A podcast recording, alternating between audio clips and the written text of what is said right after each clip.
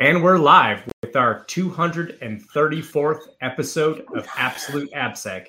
I'm Ken Johnson at CK Tricky on social media, joined by my co host, Seth Law at Seth Law on social media and in real life. Seth, say hi. Hey, everyone. Ah, crap. Now I need to change it up. I, you know, I dox myself every time I go online. That sucks, man. Anyway, welcome back to another episode excited to be here. There's been a bunch going on. Um, there's a lot to talk about. Obviously, Slack channel is popping. Um, before we get into it, though, uh, there's a couple of announcements. First up, this week on Friday, there will be a an appy hour at uh, CactusCon. Uh, both Ken and I will be there. Um, it will be sponsored by Redpoint Dry Run and Impart Security, who is also today our um, sponsor of the podcast. Uh, so, Impart, did you know that 41% of organizations have recently experienced an API security incident? Despite this, API security continues to be deprioritized. Why? Reasons include security teams not having an easy way to take inventory of all their APIs, challenges involved with continuous API monitoring and testing, and lack of flexible firewall rules to enforce API security. With Impart Security's API security platform, security teams can finally have effective and pro code friendly runtime protection that helps to proactively analyze, mitigate, and respond to ongoing API threats. Check out impart.security for more info. Or if you're going to CactusCon 2024 in Arizona, you can meet Impart's co founder and CPO, Brian Joe, at our sponsored Absolute AppSec Appy Hour held this Friday, the 16th. Reach out to us to get the invite. Um, so you can reach out to Impart, to me or Ken on Slack or on any of the social medias and get an invite for if you're going to be at CactusCon or if you're in the Phoenix area. You don't have to be a CactusCon attendee to come to the happy Hour. Um, yeah, so thanks to Impart for sponsoring today and for sponsoring the Happy Hour, being a part of the Absolute AppSec community. Um, otherwise, uh, we'll we'll get to trainings later um, as far as the training opportunities that are up and coming. Um, yeah, Ken, anything else you wanted to highlight before we jump into some of these topics today? Uh, no, but Brian was on the podcast before, uh, so you can check out his episode. I don't remember the number, but uh, yeah, Brian Joe uh, was on the podcast, so um, you can look yeah. that up on YouTube. Brian was on episode two thirteen. Um, so if you want to check out Brian, check out Impart Security, or have questions, they are in our Slack channel as well. Um, yeah. Uh, let's see. Where should we go from here? The first article today that I wanted to discuss, all things considered, um, was actually um, some analysis that Lares did on passwords. Um, and it just came out uh, a couple of days ago.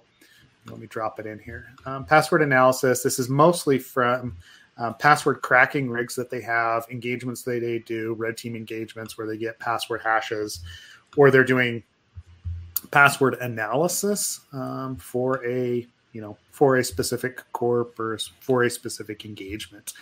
Um, but it, I, it it highlights the the human nature of choosing passwords, I guess is all I can say. I mean, Ken, did you get through this article? I did not. No, I apologize. I, I it, actually because I spent so much time on the uh, the other one, the the, the 21 PD, page PDF. I did not get to this one yet. Okay. Um, yep. Yep. That's yeah. fine. That's fine. So, uh, yeah. Okay. So yeah, um, I'm showing the the screen here, like from their blog post. Go check it out.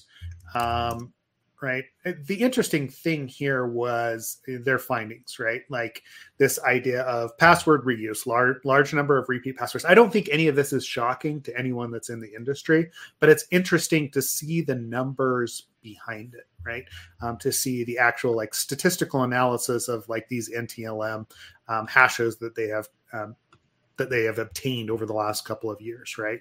Because we're only talking 186,000 hashes, um, and most of those were, you know, unique. Were you know 31,000s were were cracked, and so the analysis is not as much as say some of the you know um, analysis that you can run around around the large data sets, like the large breach data sets.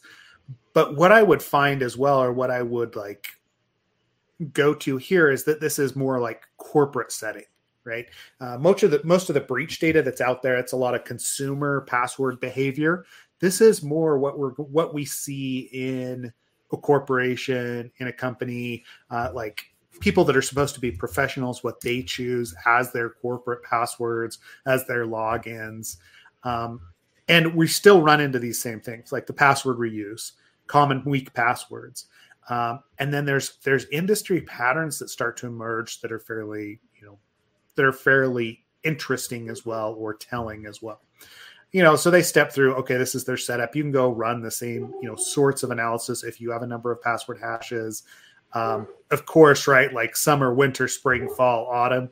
You know, okay. There's like it's it's a statistically not insignificant amount that have the season attached with it, right? Like so, when did you at last reset your password? We've always talked about this from a password, uh, you know, bad password policy perspective. Um, especially when we're resetting passwords for people. Um, average length, shortest, you know, okay, AVR, obviously, that's going to be correct really quickly. Medium password length um, out of those 31,000 that were cracked. Top 10 passwords. Um, like I was trying to figure out where this two blue 2022 came from. I don't know if you have any indicators there, uh, Ken. You know, some of those are fairly obvious, like your Purdy or you know, it's probably sports ball related. Some team, uh, team blue. Yeah, it could be right. 2022. Did some blue team win something in 2022? Um, yeah. Um, two blue meaning. I'm looking it up now because that's how I know. Uh, oh, uh, I don't know. Doesn't have anything here. Okay, maybe it's because they were sad 2022. I don't know. Um, yeah. But I, I mean, you know, I, I don't know if there's too much to say on this article. The one thing that I did find interesting as far as the patterns go, right, the industry patterns, um, you know, uh, you you can peruse this, and we can talk about it in the Slack channel, like interesting passwords, you know, greater than, less than, green eggs and ham, right? Those are yeah, they're funny. Um, okay, this this statement right here that's on the screen, right?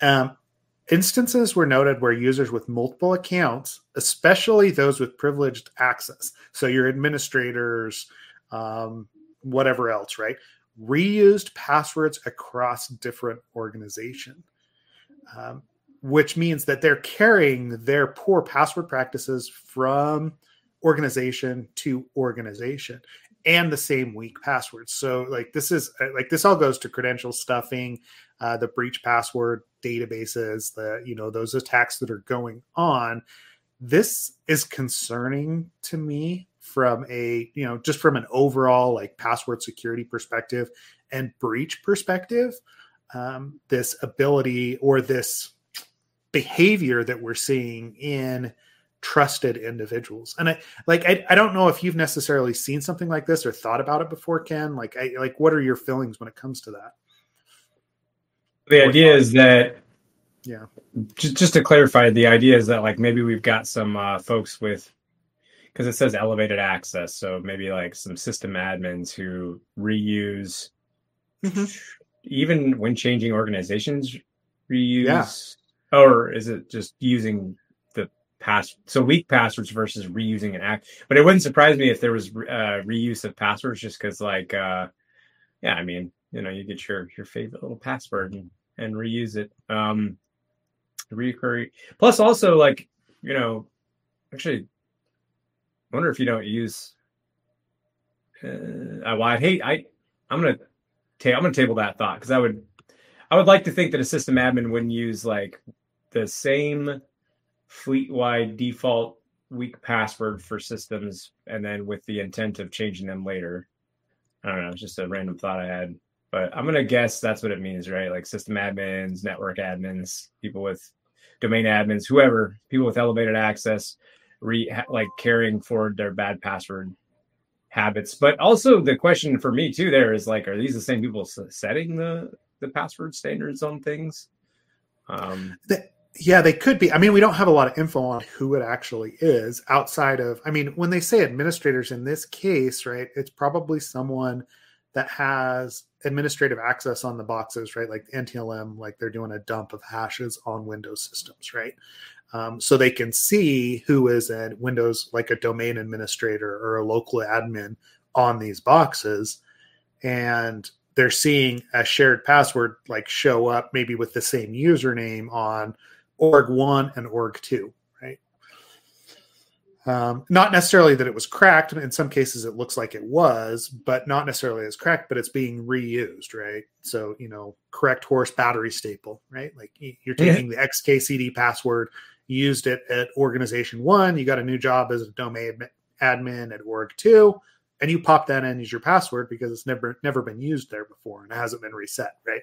Um, so I, I, mean part of me uh, i understand right because like, it, it is human nature to do this um, and like the use of password managers especially for logins right like so windows logins and uh, like account logins is difficult because your password manager is not unlocked when you're logging into the system, like your main core system. Um, and so I, I think that's where we run into it, and we're we're going to continue to run into this problem. I, I just I don't see it necessarily going away. Uh, yeah. Anyway, I, I like I, I just thought it was interesting analysis. I don't think there's any like really you know hardcore things we need to run into it or you know need to talk about when it comes comes to it. Um, but yeah, yeah, I don't know. No, any other thoughts? Yeah. Uh, they kind of just finish out with you know the same thing we always say, which is like, yeah, use multi-factor auth. I did see on mm-hmm. Twitter that yesterday, yesterday somebody had written, "Gosh, if, I wish I'd actually saved this." Um, maybe it's under my liked tweets or something, but I, I someone was actually let's see here, maybe I can find it. Da, da, da.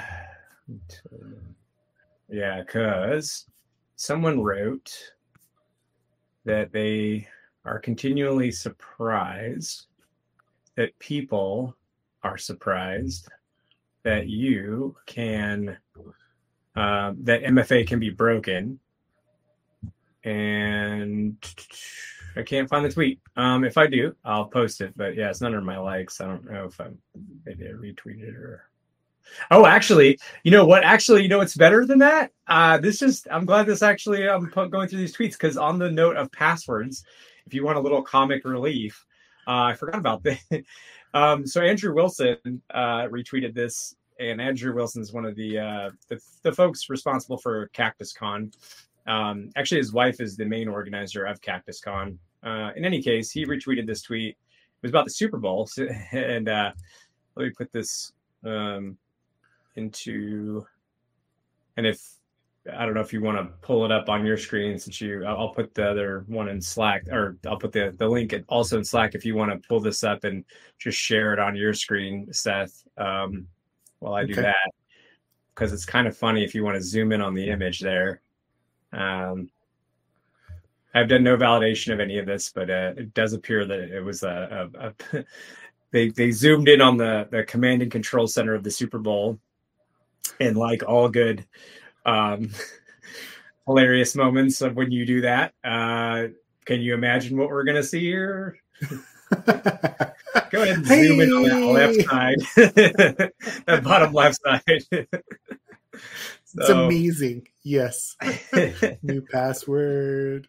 Wi Fi access. Yes. Welcome here. Great. Great. That's amazing. Yes. oh, man. So, for those Dang that are it. listening and don't have the video up, what, what we're seeing is we see uh, two people very concerned about some what looks like CCTV videos on browser tabs. Um, mm-hmm but on the very left hand bottom of side of the screen, there's like their uh, their Wi-Fi SSID, their their password, and all that. Obviously, you know, whatever. It's it's more funny than anything else. But yeah, you got to take you got to eh, take a eh, eh. moment to appreciate these things. Yes, uh, I mean the interesting thing here is that this is their secret, first of its kind command center, but hmm. like the the SSID is unique enough that you could probably go cruise Vegas and find where it was at least like pinpoint where this command center actually was. Yeah, I, I mean, there's no very very. That's actually true. yeah. Yeah. Ops, man, you know, sec ops is hard. And uh, yeah, especially when you're broadcasting live across the, you know, millions of people. Yeah, whatever. That's hilarious, man. That's good. Yeah, I hadn't seen that. Yeah, yeah. I, I stumbled upon just because Andrew retweeted that, and I was like, "Oh my god, that is that is actually genuinely funny." We haven't seen one of those in a while. You know, Yeah. when was the last time? I think it was like when they showed. uh Was it when that whole whole whole? Oh no, uh, what was it with Hawaii? Um, was it the you you talking about like the, when when they like I The think when they tried to do a story about how, like, you know how the the the alert system uh, yeah was was set off failed or whatever accidentally. yeah But I think they did a follow up video. I, I, the details are a little fuzzy. I feel like they did a follow up video about that whole situation, but they zoomed in on like another command and control center for those alerts, and it was like they put in like uh, system passwords and usernames on the screen, or it was on a sticky. I can't remember anymore. Anyways, we talked about it on a podcast years ago when that I'm sure- happened. yeah i'm sure we did yes yes Uh, well that's good cool um well maybe let's dive into should we dive into the git leaks or get whatever it is uh not get leak is that what it was GitClear Oh, get Yeah. get clears. You want to dive Yeah, into I that mean, report? I, I mean there's a know. lot of meat lengthy. to that. I mean we can always talk cranky sec right if you want to. Um No, yeah. I'm happy to dive in a little bit, but the, the you know it, okay. very cursory review because it was like you know something like 22 so no 24 pages. Um so just to give a summary for everybody the the title the title of this is coding and i think i put it in both channels. Yeah yeah i did. Okay. Well actually and before i do anything let me just give credit to where this source came from. It was uh juan from our um slack channel uh who actually posted this originally. And um the title is Coding on Copilot. 2023 data shows downward pressure on code quality. Uh, subtitle 150 million lines of analyzed code plus uh, projections for 2024. So these folks have a lot of, uh, you know, GitClear has a lot of uh, access to Git related data and code that's changing. Um, they use that to sort of get a feel for, you know, they show, I believe, the last sort of four years. Technically, I guess it's five years in a sense because it's well, the last four years, and then they give a projection for what they'll see by the end of 2024.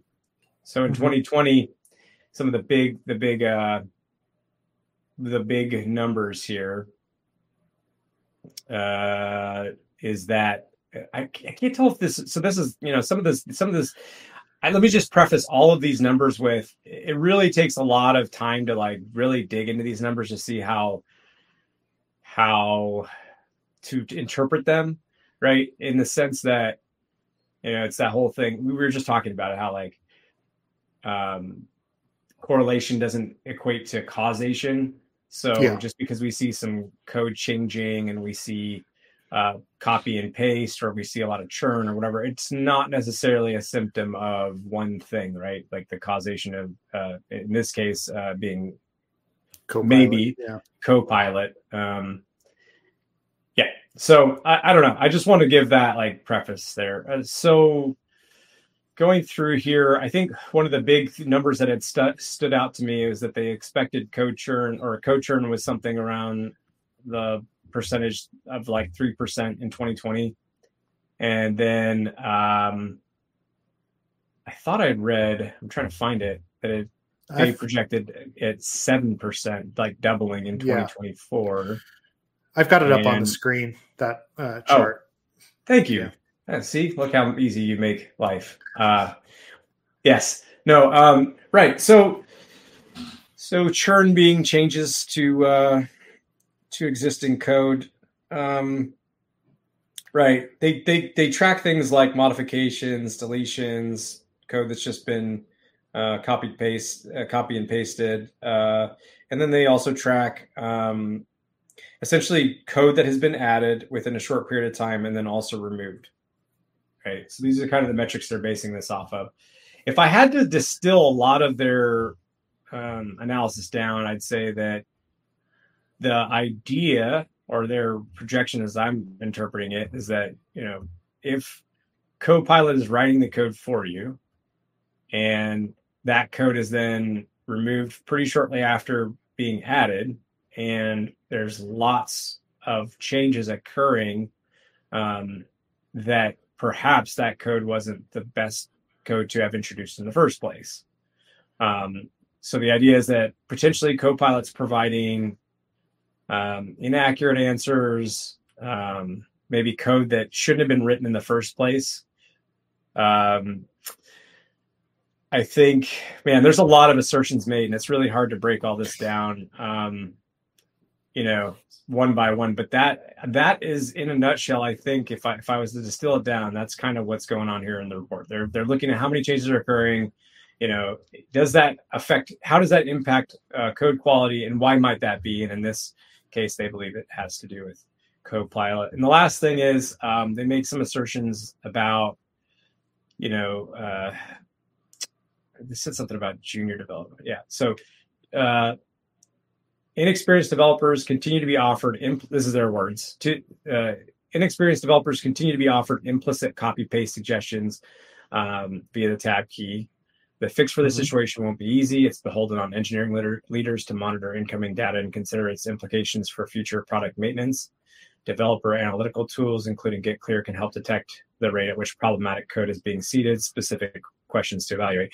Ironically, what I assume is going to end up happening, and not assume is going to happen, what I'm already seeing happen, right, is one part is AI saying, here's some code that you could write. That getting into some level of production or into, you know, the, the deploy branch, right? And then when that goes up for review, or sorry, before it gets into the deploy branch as it's being submitted for review, other AI tools are then coming back and giving their thoughts on your code quality and what you could do to improve and summarizing what's changing in the PR for those senior engineers who would be reviewing, by the way. So it is kind of a funny uh, spy versus spy kind of thing, right? Where we're using AI to give the code suggestions and then AI to also detect whether or not AI the, is yeah. Yeah, at the very least, and help inform and, and uh, give engineers who might be giving that manual code review look look see um, some heads up on on what to evaluate. Anyways, that's a lot of me talking, so I'm just pause right there. Uh, hopefully, it was an okay breakdown, and just ask you, yeah. Seth, you know, what your thoughts are. Yeah, I I mean, I my big concern is like it's you know it's easy to see that churn is you know like increasing like based on the numbers that they're like you know they're dropping in there. Whether or not that's related to copilot is a is is it, i'm with you. I'm is what i'm saying is like i have a hard time attrib- attributing that to copilot specifically um, especially since my own experience with copilot has been more of um, it hasn't necessarily been churn it's been like all within the IDE itself, right? Like I I don't have a tendency, and maybe that's just like a maturity thing, and that's you know, hey, I'm not going to post code that is written specifically like by Copilot without testing it locally first, right? Like that's that that, that feels like a, a natural like process to me. Um, and then on top of that, we've already seen problems with AI detecting um, LLM generated content, right? Like anyone who's, you know, attempted to do that, or we've seen it in like the, you know, the college essay space or whatever it is, like, you know, cheat detection space that the, um, the AI is very, it's not great at detecting what is actually generated by AI or by, by LLMs. It's just not, right? Like it's difficult to do. And if we're depending on another AI system to do that, like it's going to be about as accurate as, as it is in that space because it's all just generated creative content. It's not necessarily something that's kind of an easy like flag in it that it's hey i was generated by you know github copilot right?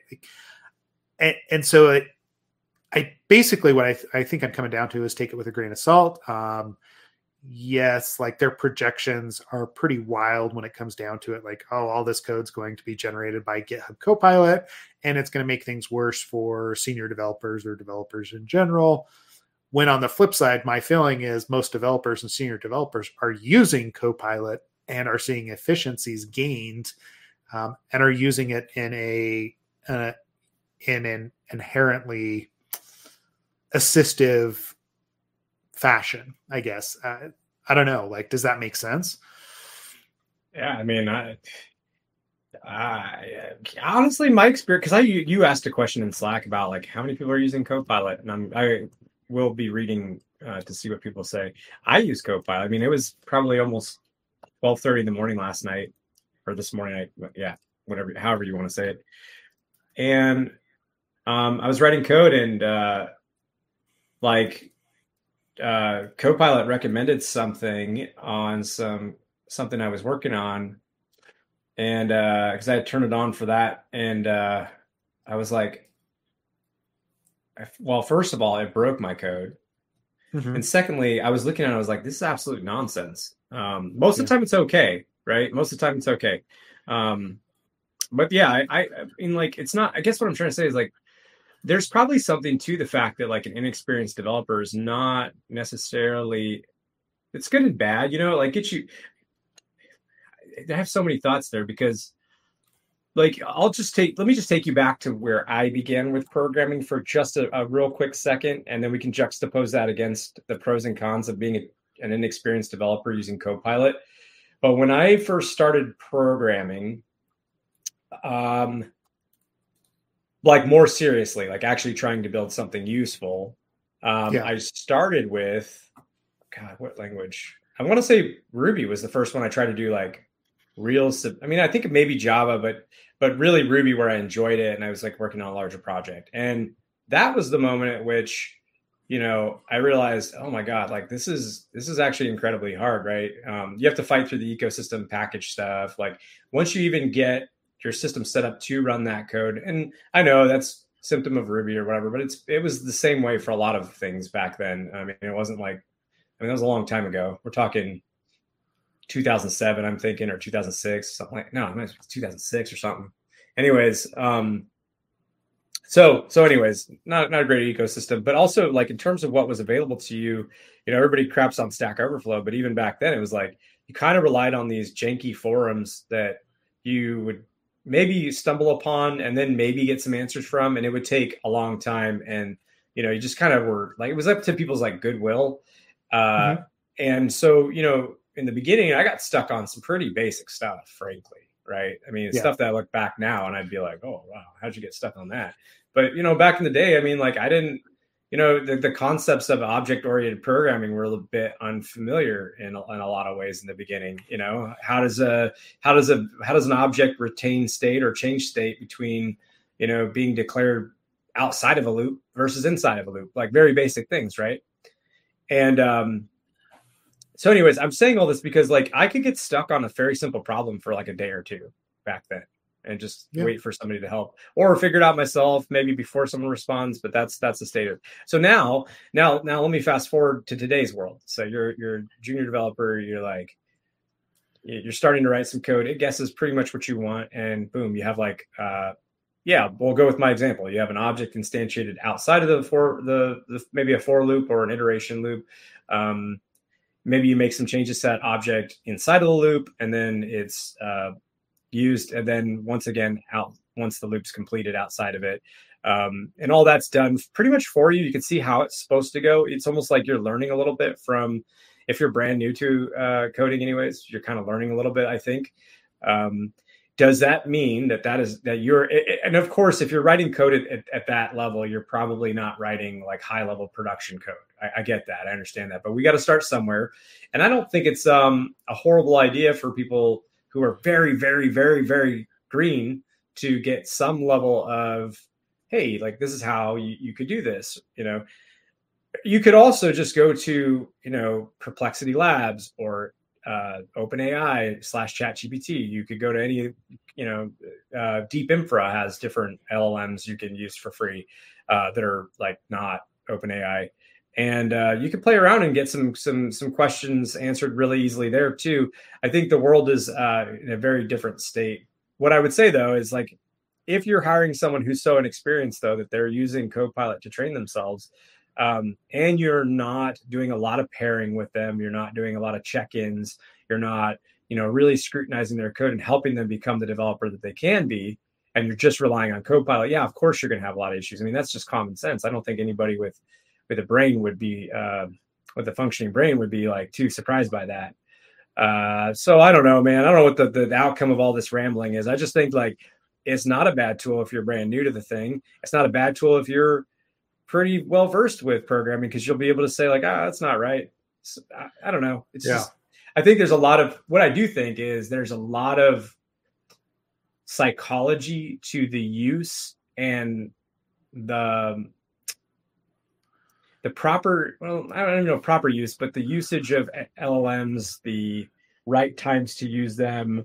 I think it i think there will be a lot of behavioral studies that come out over time uh, that enlighten us on on whether or not it's had or what i don't think it's black and white positive or negative. I think it's just you know pros and cons and anyways i have rambled a lot so i'll shut up now. No i i mean i I, I think you're making good points in there, right? Like I, I kind of go back. So the block that I've got up here, like more copy pasted code implies future headaches. I'm like, eh, is it really more, right? Like, you know, junior devs used to just go to Stack Overflow to pull this same stuff, right? Um, and if if anything, it's probably more appropriate uh, coming from Copilot than it was from Stack Overflow. At least like some of the, you know, the things that they would normally get stuck on, maybe to get past that quicker. It will create f- future headaches. But if you're that concerned, right, like at some point you are giving that junior dev access to Copilot, right? Like it's part of your GitHub subscription, whatever it is, if you're that concerned, maybe you should be overlaying your own security requirements, your own like coding requirements on top of what Copilot would recommend, right? Like, you know, use the tool to be to enhance what the junior developers are actually getting as opposed to complaining and then like bemoaning the fact that they are using something to improve their lives right like the the, the junior devs that dive in and are going to be starting to use tools like copilot those are the ones that you want in the future, right? Like you always want the guy that's going to automate himself out of a job because he's going to figure out the most efficient way to actually create that code to, you know, to get to make you more efficient, like all those sorts of things. And so I just I don't know if it's going to lead to more future headaches, right? Like we're always going to have headaches when it comes to coding. I, like AI is not going to change that. It hasn't changed that. So yeah, like I, I, I don't know. Well, we will like, have more code. We we probably will have more code. I actually that's the one takeaway I did kind of like really agree with is that I do think there will be more code yeah. out there just in the wild, which is you know, I tell my son this because he's, you know, my son's uh, 11. Uh, you know this, obviously. I'm just telling everybody else. And I tell him all the time, like, you know, I really do believe that programming isn't like something that, you know, technical people or software engineers or hackers, whoever should learn. I, th- I do believe that it's the language of the future. Um, being proficient in programming is, to me, going to become a very like. I've never felt like it's that special. I'm going to be honest with you. I think good, good programming is special. When you build things that are just very, very cool and like run really well and do something unique, yeah, that's special but on the whole, most of us are just writing yeah. software. You know, it's and it, it's uh, utility. It's not. Yeah. yeah, it's utility. Exactly. It's like it's like saying because I have this bucket of tools right here, right? It's like saying, well, I'm I'm not, you know, hey, listen, I'm not a repair repair person, so I can't go, you know, patch some drywall or I can't, you know, I don't know, um, change out some ceiling fans or whatever. It's like, no, of course you can. You can you can do that. So um, I don't feel like programming is that special to the point where, you know, it, it's it's a thing that most people uh, couldn't just learn as like a fundamental skill. I'm not saying skill. I'm not saying be great at it. I'm saying just learn it um, and make mm-hmm. make some use out of it. So then with uh, with uh, LLMs, you know, kind of supercharging everything. Yeah, I definitely think there's gonna be a lot more code out there. Yeah, and I will say this about my learnings with LLMs. Um, Yeah, they're not. I mean, it feels it feels uh, so because one of the things too is like that they'll they'll over. I think there was an assertion too that like uh, over time, um, uh, the actual LLMs perform worse. They're training on because I've heard this argument a lot, which is not really that crazy when you hear it. Which is, you know, LLMs get trained on the world's data. If the world's data is being um, built by AI, then it's a kind of a, a circular. Yeah, it's a feedback loop. Yep. Right.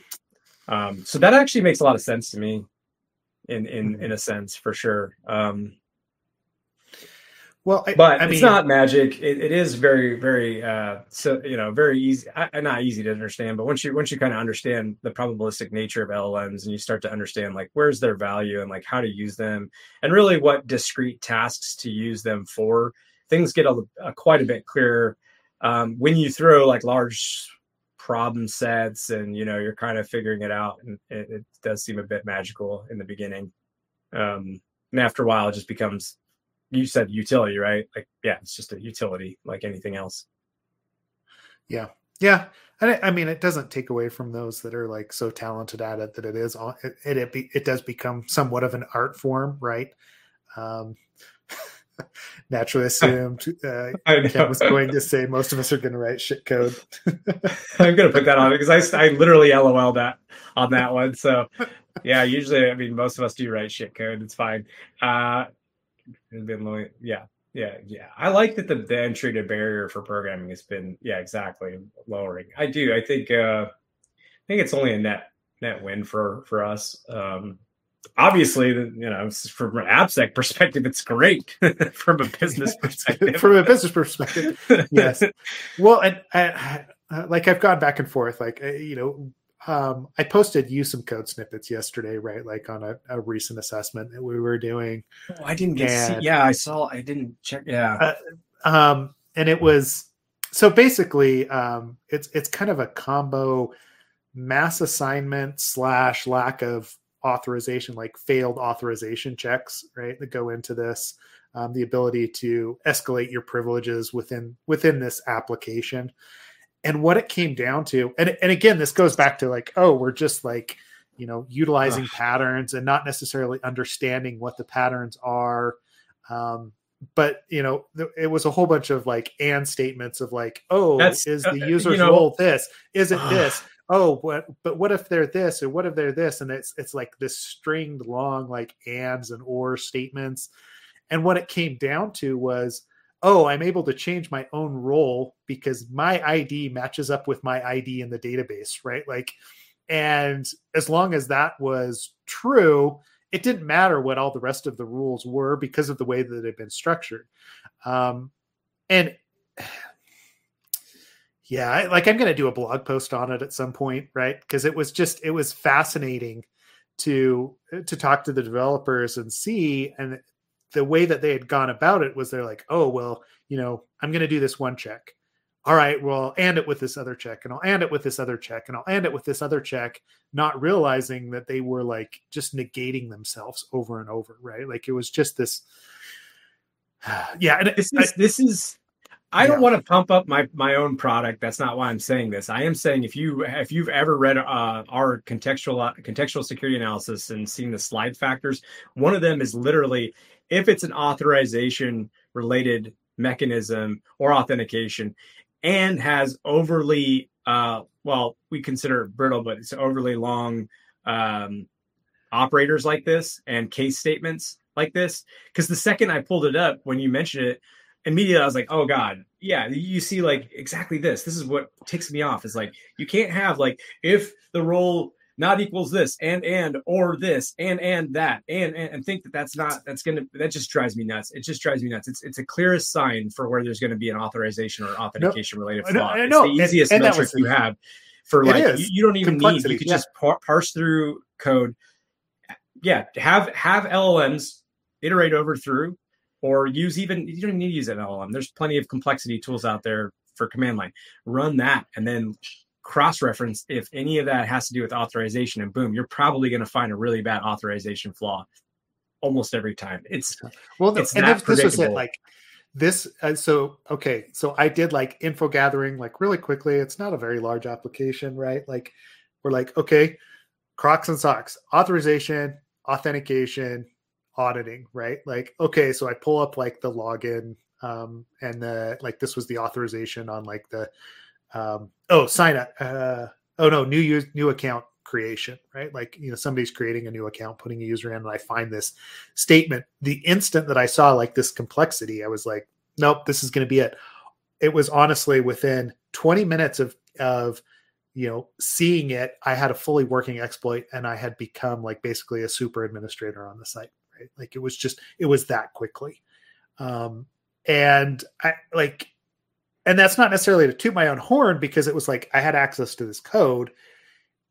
And it's very easy to see when those sorts of failures and, and, again like it goes back we talk about the gut checks that we have or the gut instincts.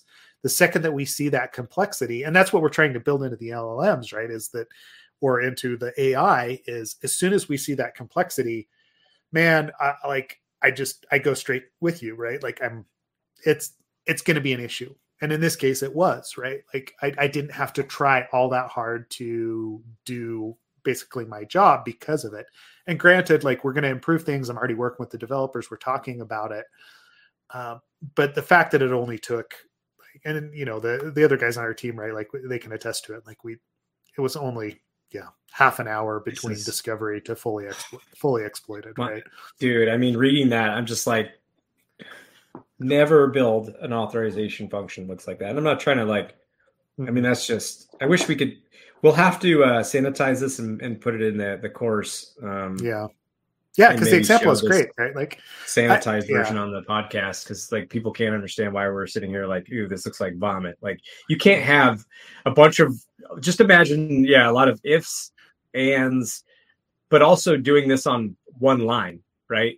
Yeah. If if you have this many evaluate evaluating operators on one line you are bound. I mean, almost guaranteed to have a flaw somewhere because somebody, if, if not at the moment that you write it, a hundred percent later when someone goes to change it and doesn't understand like the or or the and or the not equals or the whatever here is is uh, going to have a major major impact on whether or not it works. So, man, yeah, wow, just it was it was it, it was super fun. Bad all around.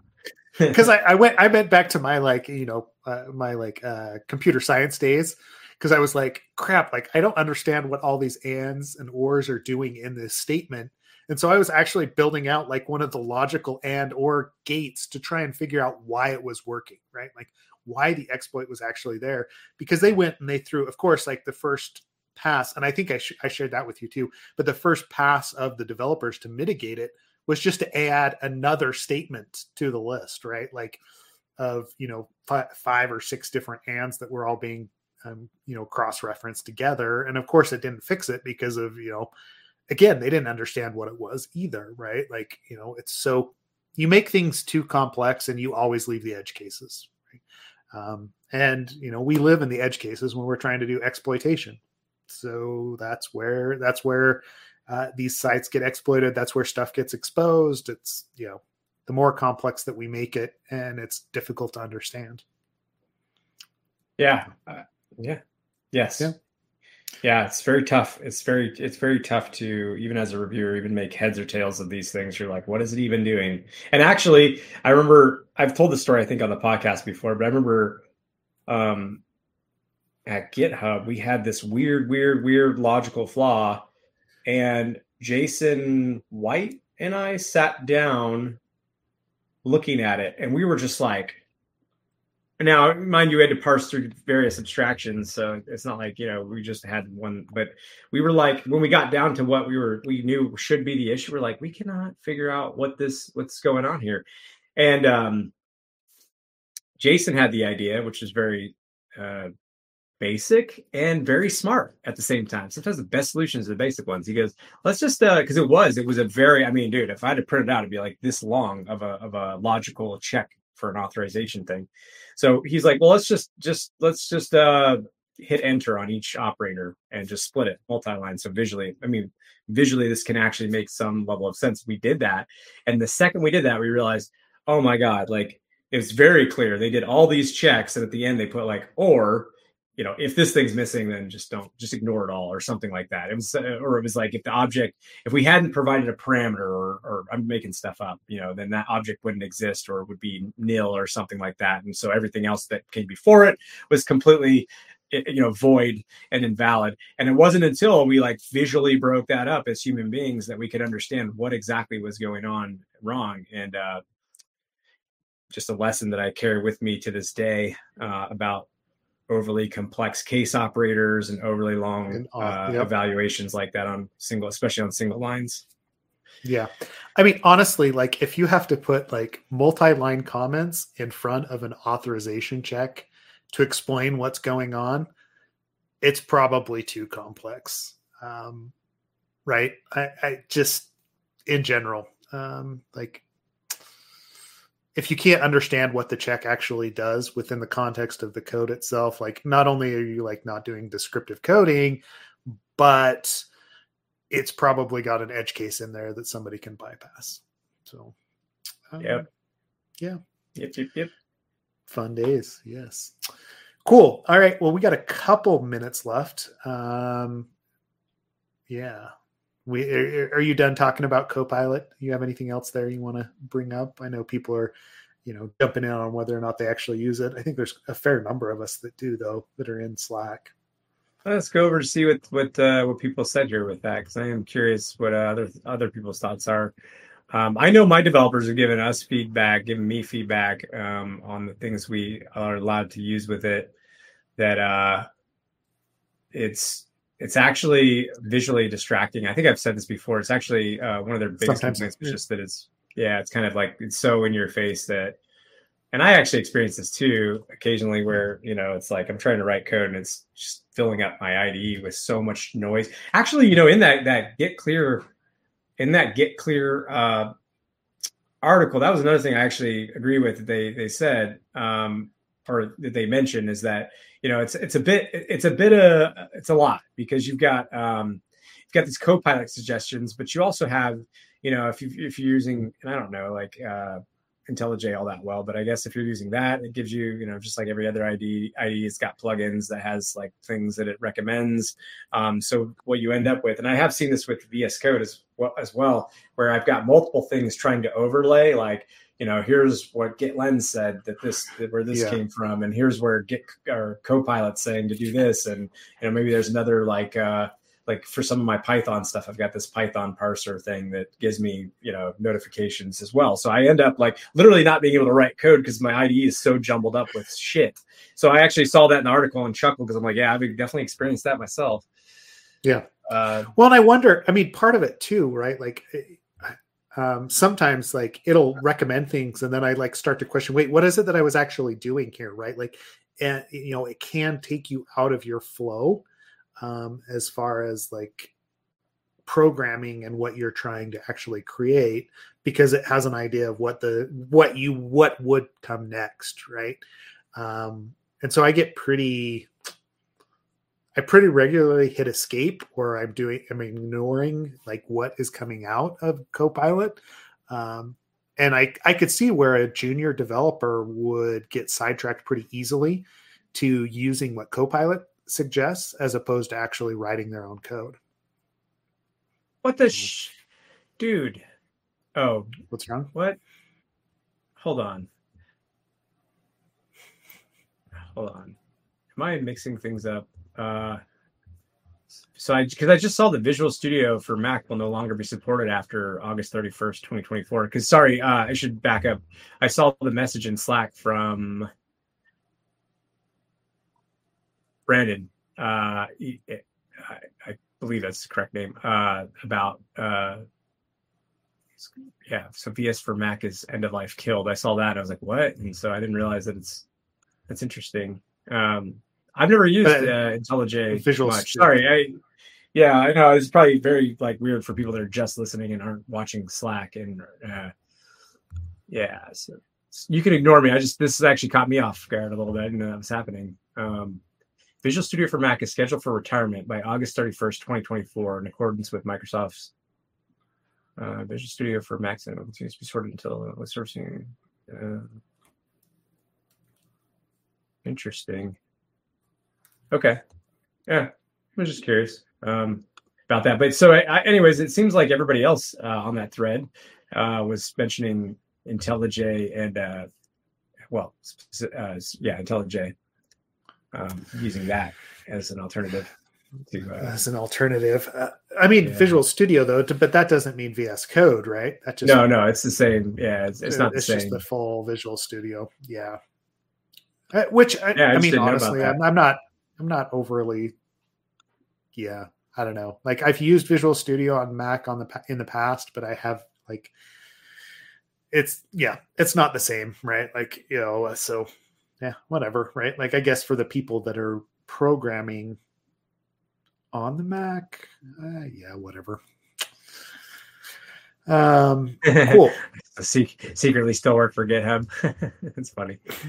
Uh, probably in my heart, I do. I don't. I still love GitHub. Um, but yeah, so this is interesting. I didn't realize. So yeah, co yeah, Copilot with uh, with RubyMine, Copilot with NeoVim plugin. Um, yeah, and I didn't see this this Linus uh, Torvalds. Um, yeah, I'm gonna have to go watch about, it. It's yeah, only, I mean, a, it's it's only five minutes, but we'll have to go watch it and then comment on it because I, you know, it'd be interesting to see what his take is. Let me put the um, link in um, on you on our YouTube chat so that people can it's already in Slack. Um, but uh, actually, you know what? Yeah. Just just so that it's just it's there. Um, Highlight it. That's from Eli there in Slack. He dropped it into the discussion on whether we're using it, right? Whether we're using right. Copilot. Um, Sweet. Yeah, I just or it's gonna paste here in a second. Yeah, so that's interesting. Yeah, I'd definitely like to see what his thoughts are. I mean, obviously Linus is usually pretty uh, polarizing in any opinion that he has. Uh, so we'll, we'll see how it goes. That's the nicest way I could say that. Sweet. Yeah, I, I, mean, I know we had different articles today. I think we're about um, we're going to wrap it up here though shortly. Uh, jump in and you know have some comments. there's a there are a couple of things that Ken where I and I were bringing up as future topics. One of them is use of Daniel Miessler's Fabric um, AI tool, like that has a bunch of prompts that are pre-created for different um, for different purposes. I, I, wanted to play with it first, though, before we commented too much on it. Maybe we'll demo that one as it's coming up. There's also the articles from Cranky Sec. If you haven't seen those, they've been flowing flying around all the different, you know, um, infosec Slack. Yeah, what's the di- channels? Can you can you break me? Because like I uh yeah, actually, real quick, do you mind giving a uh, cliff notes on the Cranky Sec stuff? Like, I is this just a person uh, who's like, uh, I'm just like I'm tired of stupid CISOs or something like that? Did we did we talk about it on the last episode? I can't really remember. Not really. I think it came up, or it was one of the items that are on that was on our list, right? Um, but I think we spent more time talking about I'm not a pen tester, and you might not want to be one either. Which, if, if as well, there is a part two there. It's been discussed in the Slack channel um, a fair bit. Eric Cabetas had you know some comments on it as well. Um, but you should go read that one. Cranky Sec to me feels like uh, uh, somebody that's been in the industry that's fairly jaded as far as like working as an individual contributor for different organizations, um, and you know has a realistic take on what they're seeing in various places right? Like the the way that people are actually implementing security or pretending to implement security um, in organizations where hey we don't necessarily like they pay lip service to it but they don't actually secure things right? Um, and so it's a, like it, it's kind of a nihilistic take on man everything's the worst but it's entertaining if you're in one of those positions right um, because it, we all need support. We need to be able to vent about what we're seeing and what actually is not being done. And so it's not the, it, it, you know, I don't think it's a bad thing because it's a, it's spurring an actual conversation about you know, what actual security is in organizations. Um, but it has like a very like kind of nihilistic bent to it, right? Like similar to what we get when we we start talking about things with Stefan, right? Like uh, with logical, um, you know, at times it just you know it descends into everything's the worst, and you know uh, what can we actually do to change it? Um, but it's entertaining, right? Like that's why, like it's kind of like an anonymous entertainment value that comes out of that. I guess I will say this. Yes. I love, I want to preface this with I love red teamers. I managed uh, some at uh, at GitHub, although they really just manage themselves. I'll be honest. They, they're really good at what they do. Um, but they are some of the crankiest mofos I've ever met in my life. They seriously are. And I and I have a I think I understand why after like, you know, being a manager over a team like that, which is, you know, like you they give a lot of good recommendations and actually uncover some really scary stuff. Um, and then they hand those things over to, to to to teams and to developers and you know engineering leaders and what what have you and oftentimes they're put they they have to it's almost like how do I say it? It's like it's like you coming in as like a highly skilled trade person. You give an estimate and quote for what needs to be done. Um, or and you tell somebody, hey, by the way, if I don't fix that beam, um, your house is going to collapse on you. So, you know, just letting you know, like you paid me money to come here and do an evaluation, and uh, I'm telling you that's what's going to happen. And then being like, nah, I don't, I don't really agree with you. And you're like, oh, okay, what's your trade person background skill set and they're like well no i don't do i don't do that but like i don't agree with you you know what i mean like that would get very frustrating very quickly for me so i do i do get that i also get that uh you know things get deprioritized when when they really shouldn't be. Um i just feel like they have to advocate a lot for the things they do which is you know and it wasn't like any like at github that was actually a better culture i think um for them. But when you i guess what i'm trying to say is when you see how bad things structurally are when you see all the like the corner cases of how dangerous like how badly things could go doesn't mean they ever will go that way but how they you know could go and then you you get a lot of like well i don't know i don't know if i agree with that or like you really you're gonna really need to like explain that in a way that a better way or you know i how do we get this like or or you know hey by the way this stuff sure it's backlogged we agree with you we've gotten to that point we're all on the same page but hey by the way releasing a new feature very similar to the thing that was bad before with all the same stuff and it's like and um, the same people who created the last problems are also working on this new thing. So could you go ahead and just hop on those calls and figure it out and make sure it's good to ship? Yeah. It's like yeah i get why that's pretty frustrating. I'd be pretty damn cranky. So anyways that's my way of saying like i love you red teamers. You're great. Hang in there, but y'all need to like take more vacations or something because you get really pissed off really easily. Well, I, I mean, one of the posts that um, whoever it is, like Cranky said, Sec actually put together was like, "We also suck," you know, right? Like, which is, uh, you know, turning it on themselves as, or you know, as far as right, like, hey, like as an industry, like we don't know how to measure risk. We don't do that well. Like, there's all sorts of things that you know, yes, we pointed out like, and we're complaining about the CISOs on this this level, but we also aren't giving them data that they actually need. And so it, it's a good like poking fun at you know the industry as a whole, but also ourselves. I, like I, I mean, it's entertaining, right? And the Discord has taken off apparently as well.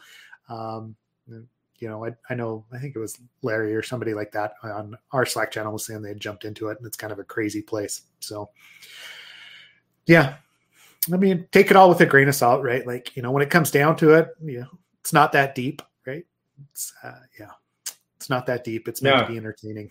So, yeah. Yeah. Yeah. Yeah. Uh, yeah. Anyways, I, yeah. Yeah. Good. Hang in. Yeah. Hang in there. Um, all this is said with love. I think yep. ultimately, if you can't find a little laughter and humor in the security industry as a whole uh, or life, you know, it's going to be really hard to to function. There's, yeah, it's it's a lot of like there's a lot of things to have fun with. And guess what? I can't wait till the summer we all get to hang out in in Vegas and and uh, and yes, complain about it or laugh about it or whatever you want to do. Whatever it is. Yep. But if you are going to be at in Phoenix this week, come complain about it there, right? I'd love to see you. Um, we have the invite leak. We will drop it in again. Um, please RSVP and show up. We we are giving away some Crocs and some socks um, at the event um, because apparently that's what we do now, right? So uh, yes, I am. I am finally getting some dope swag. Yes, exactly. so come check that out. And... That and I may take years to to come to to make something happen. We said we are going to do, but but we do we eventually do it. We do eventually get there. Sweet. Cool. All right. Well, thanks everybody for joining today. Uh, we'll catch you all online, and yeah, see you then. Thank you.